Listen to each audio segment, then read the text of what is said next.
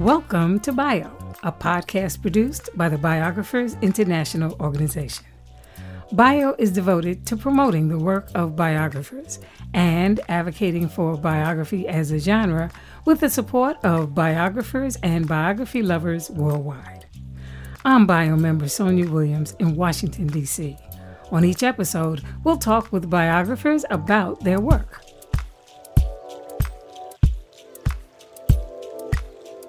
This time, University of Michigan musicologist and American culture professor Mark Clegg talks about his book, Oh Say Can You Hear? A Cultural Biography of the Star-Spangled Banner. This book, about America's national anthem, was published by W W. Norton in June twenty twenty-two. I began this interview with Mark Clegg by asking him why he chose to call his book a cultural biography. What I was trying to capture was really the sense that the song was a kind of living witness to history, living in the sense that it changed over time, that it wasn't a moribund or static, you know, icon that didn't take on new meanings or new forms. And so I was trying to capture this as a kind of living witness to American life. And one of the things I think this was an amazing challenge to me of this book was it, you know, it's really a history of a song, but it's a history of the country. I mean, it's the song was written in seventeen seventy-three, the original melody anyway. And, you know, Key's lyric is from eighteen fourteen. And then, you know, the most recent lyric that I know of is by Amanda Gorman, you know, the poet, you know, just responding to the Highland Park shooting in July fourth of this year. And so there's a way in which the song continues to be present for these sort of pivotal moments in American life, these sort of happenings that people want to comment on and bear witness to. And so I think that also impacted the way I wrote the book. Like I was really trying to write a book that was a smart, accurate, fact-based, research-based, archival-based book with lots of cool new information, but was also super accessible. And so I thought about it as like storytelling, like writing a play or a script for a movie. That's another reason I think the biography idea came out, because I was thinking about character, you know, not only the various historical figures like, you know, Abraham Lincoln or Colin Kaepernick or Francis Scott Key, but also thinking of the song as a kind of, you know, historical figure that traveled through American history and responded and resonated with the times. And in your prologue, you indicate that you decided to explore this American anthem both chronologically and thematically. So can you explain why you decided to use those different approaches? Yeah, so the book is broken up into, you know, nine different chapters with a prologue and a postlude. And each one of those chapters has its own arc. You can read them individually based on a certain theme, like the writing of the lyric or the creation of the music or the banner at war, the banner in Black Lives. Those are all sort of those thematic chapters. And um, I was trying to find a way to just to, to balance all those issues. And I really wanted to foreground the ideas. So the, the sort of fastest way to and the easiest way to organize writing for me is to, to deal with what came first and what came last. And I think, you know, readers are used to reading things in chronological order and thinking about sort of the cause and effect.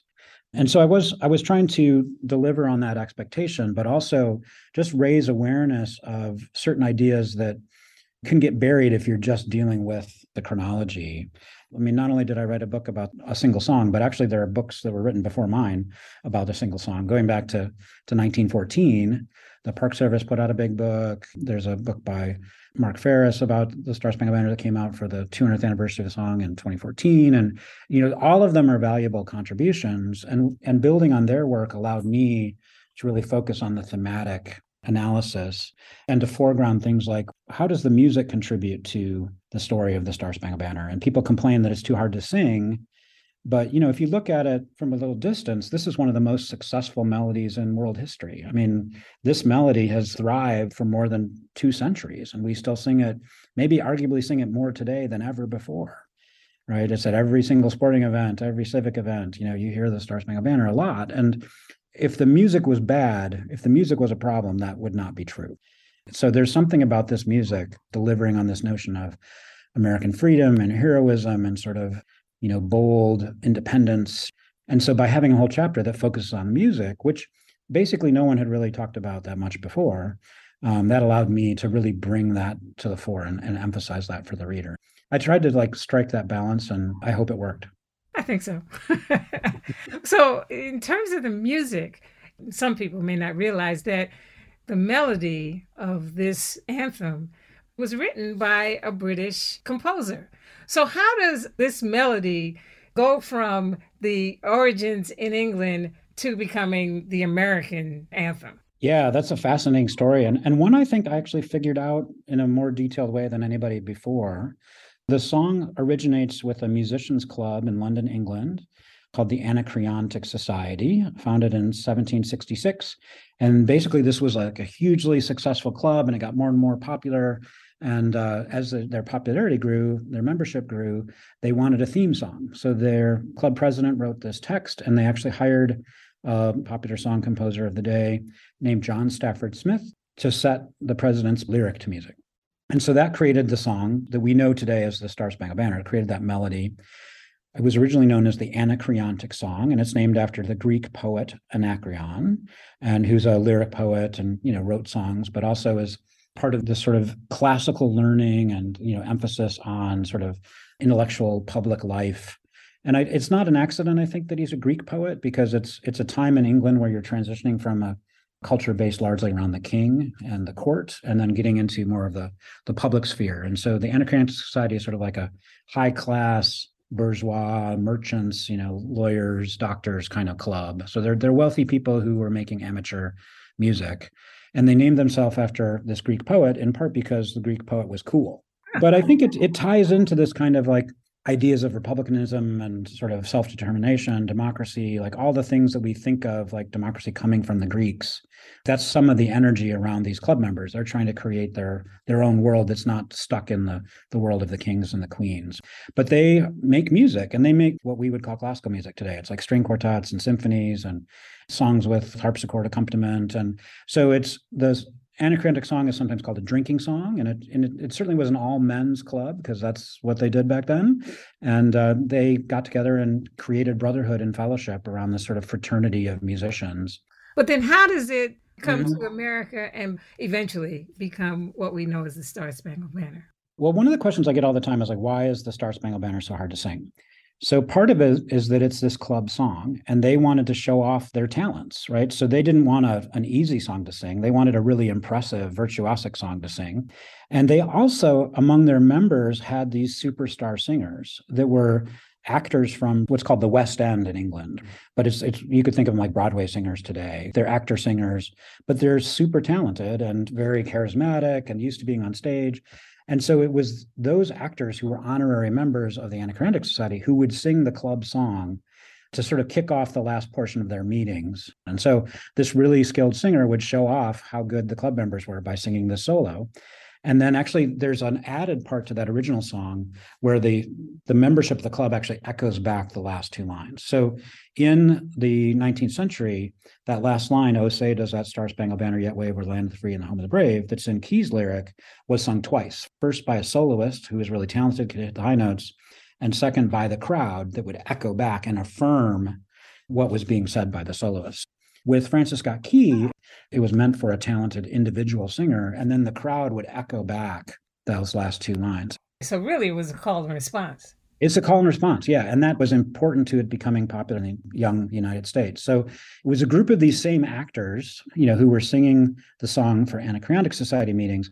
They came over to the United States with an early theatrical troupe, and they uh, put on these gala evenings sort of spoofing British high society.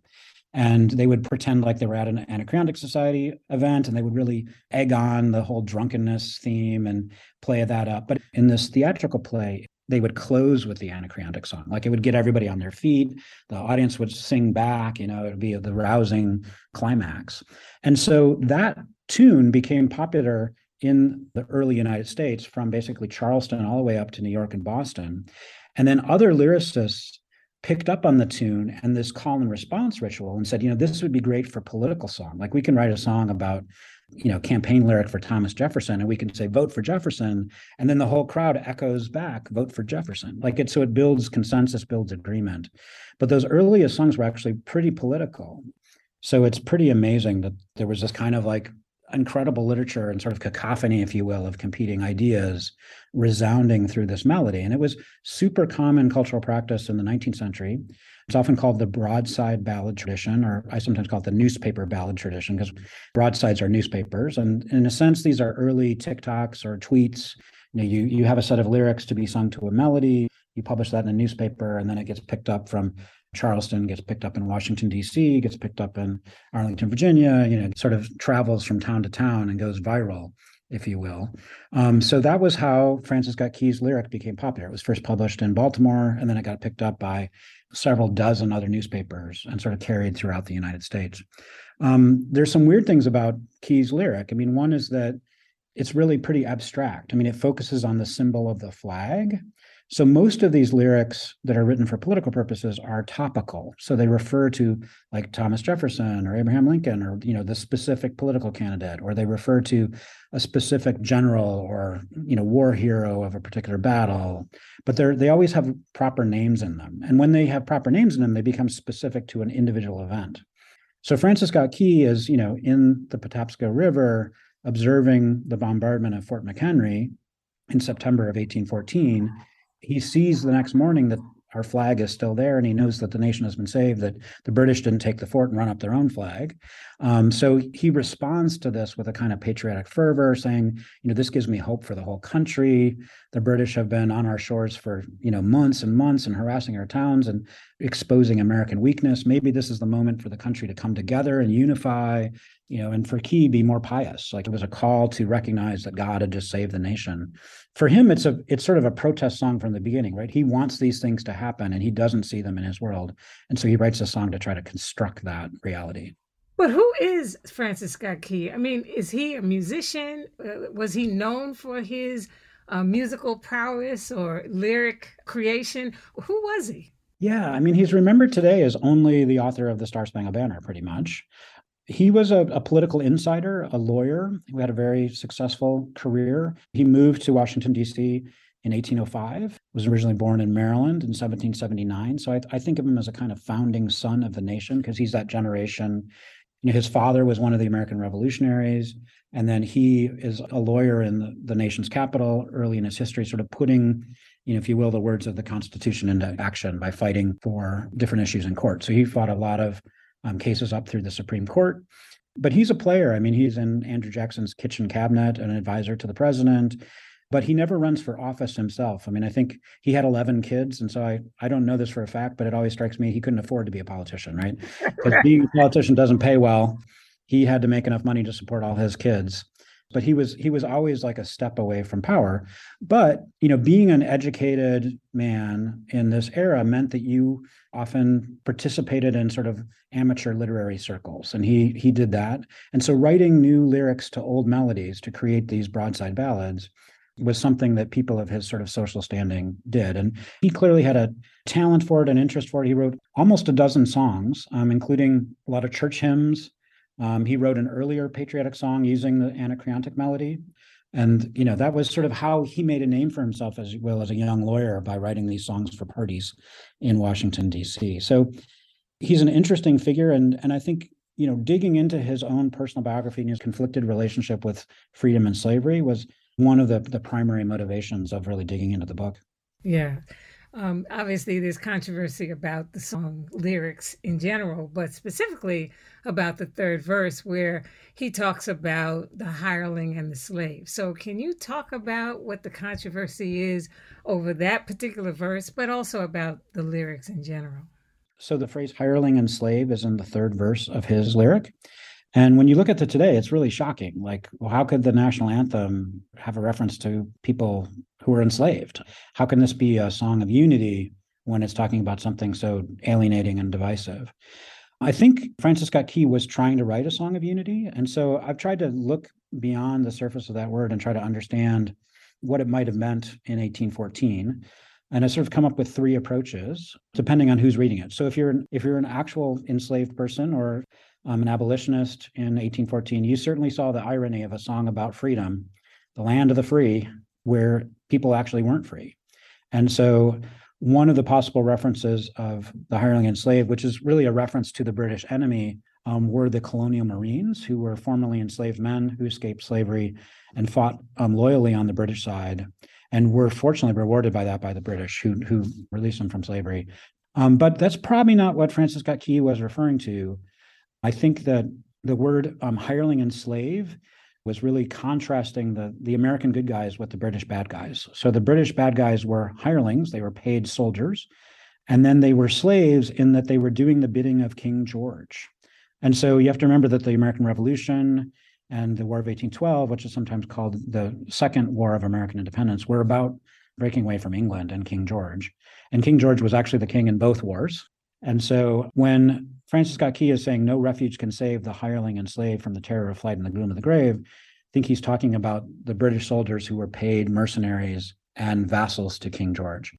The other thing that's curious about it, and that I'm sort of the first one to really dig into, is it's a little bit weird that that phrase is singular, the hireling and slave.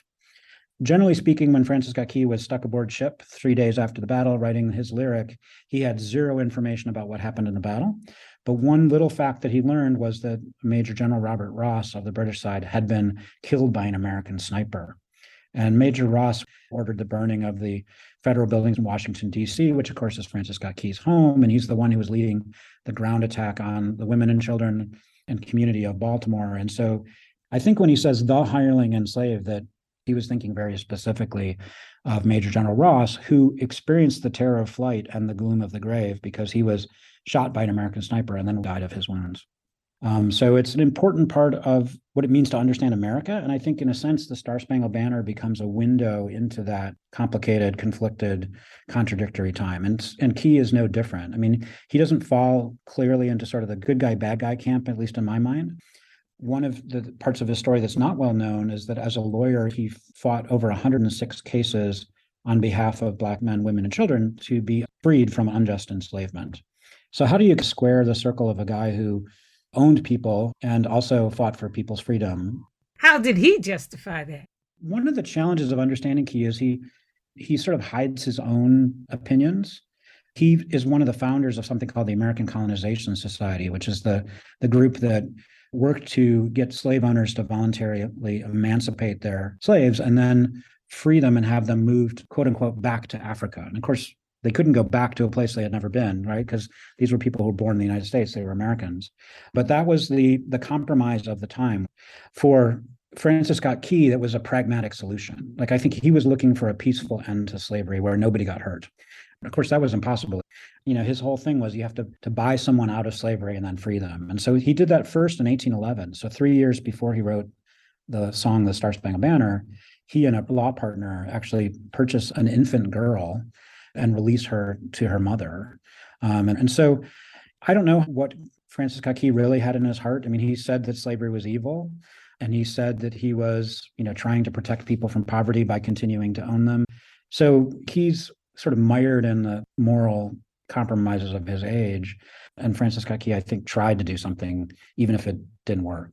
You said a bit earlier that he tried to keep his views to himself.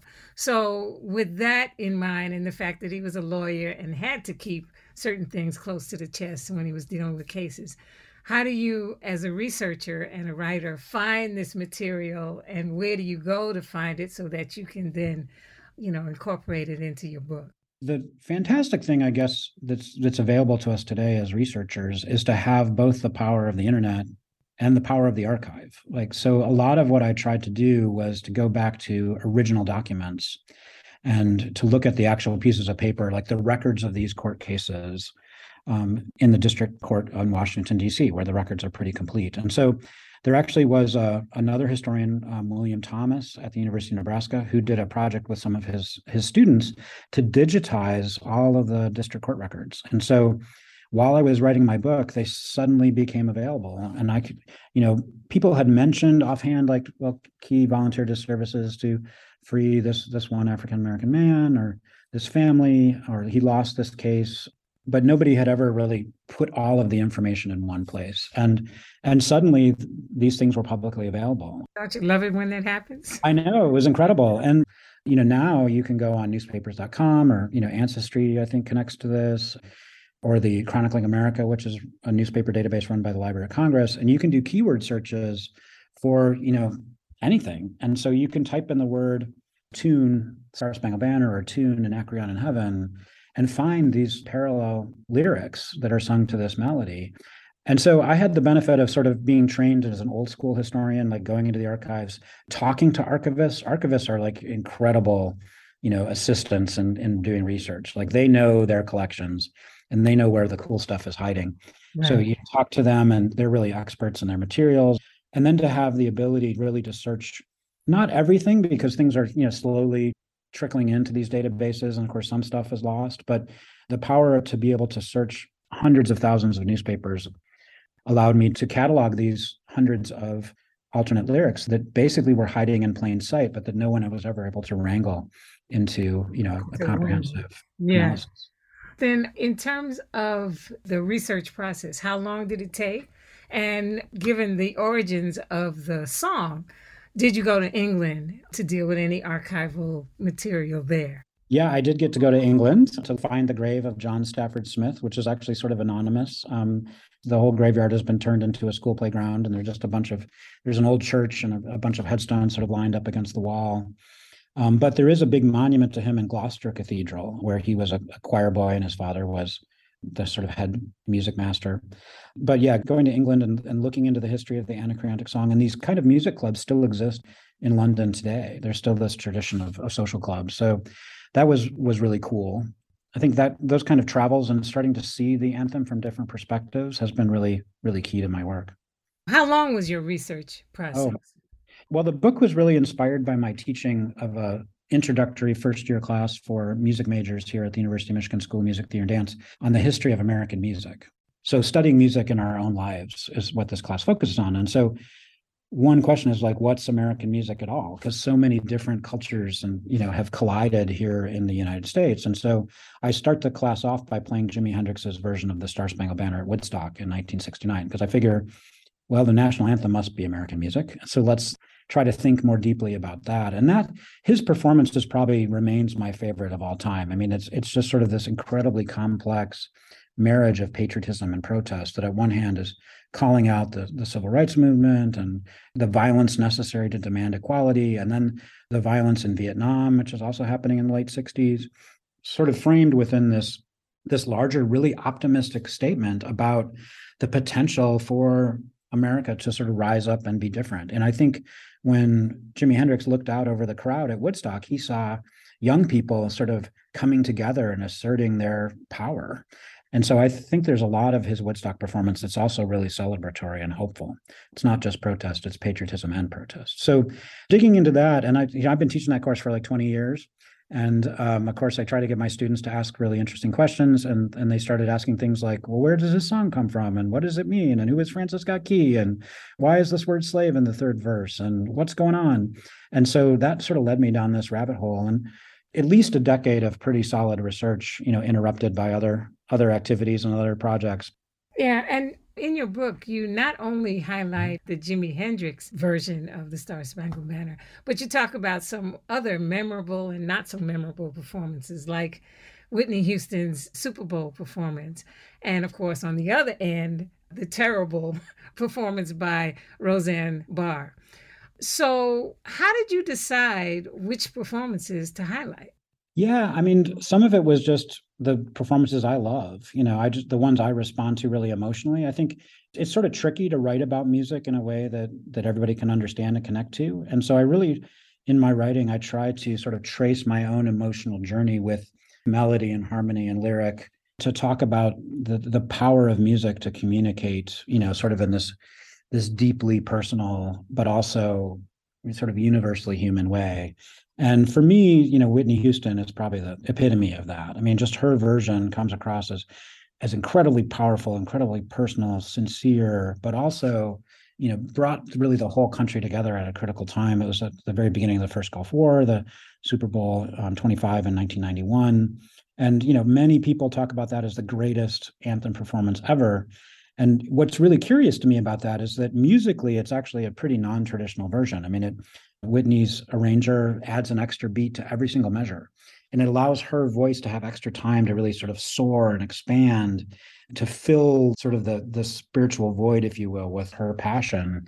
for me, it's a kind of claimed, you know, that, that strikes through the centuries and goes back to this question of slavery. Like, here's a, a Black woman in America who's saying, I'm here, I belong, this is my country too. And I can I can reshape this this world to represent me too. And so it's incredibly powerful. So I just sort of responded to that and tried to explain that. Um, you know, I talk about Igor Stravinsky's version, uh, Jose Feliciano's version.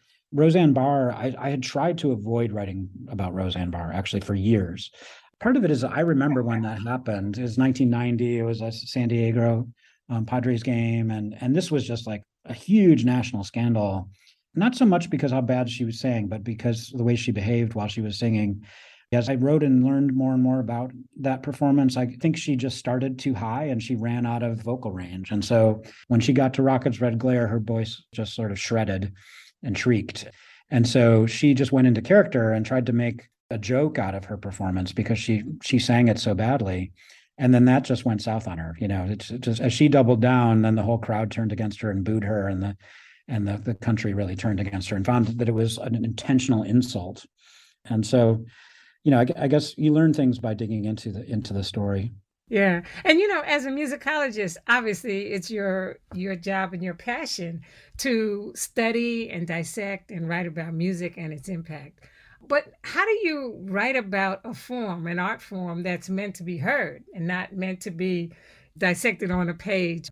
Well, some of it is is sort of deep repeated listening. Like I listened to the Jimi Hendrix version and the Whitney Houston version and even the Roseanne Barr version, like hundreds and hundreds of times, you know, trying to sort of respond to my own reactions and, and give those to words. And I think one of the things, you know, that I tell my students is it's okay to be obvious. Like, I think sometimes when people write about art, they think they need to have, you know, all this music theory training or all this sort of theoretical knowledge.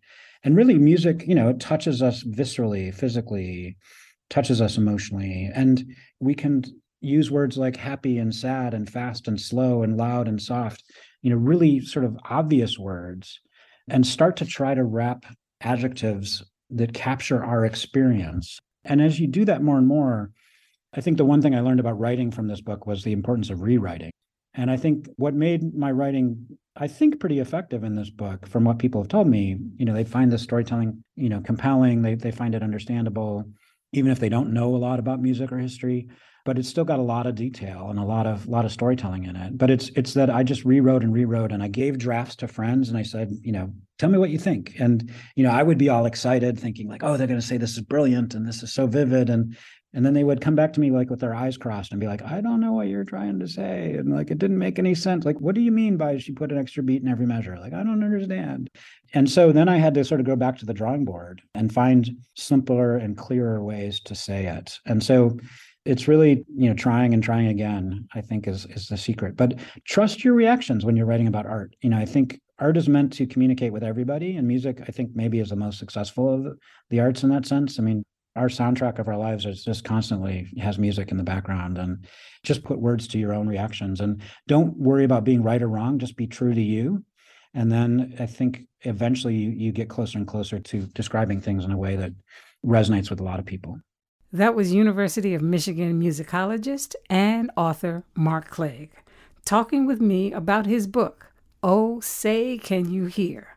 A Cultural Biography of the Star-Spangled Banner, published by W W Norton in June twenty twenty-two. We recorded this interview via Zoom on September sixteenth of this year. To learn more about Bio or to hear other episodes in our podcast series, please visit our website, biographers international dot org.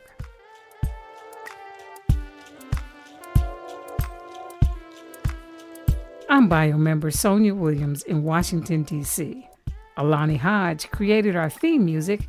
And until next time, thanks so much for listening and have a great day.